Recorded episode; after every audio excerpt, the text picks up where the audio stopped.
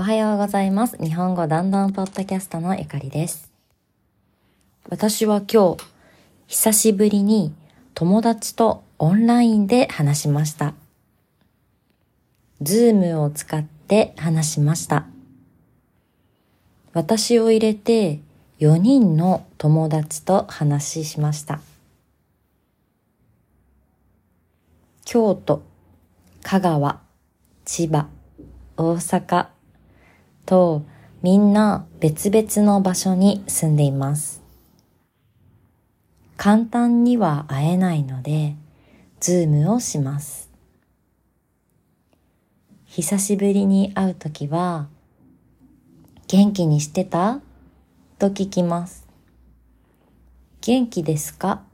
とほぼ同じです。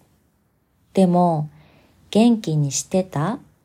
は、ずっと会っていない時も元気でしたか？の意味があります。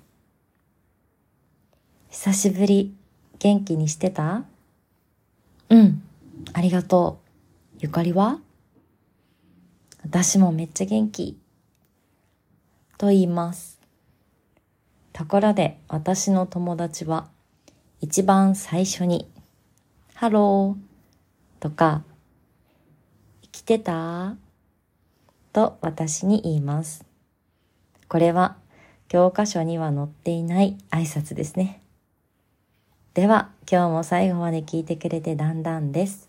また明日。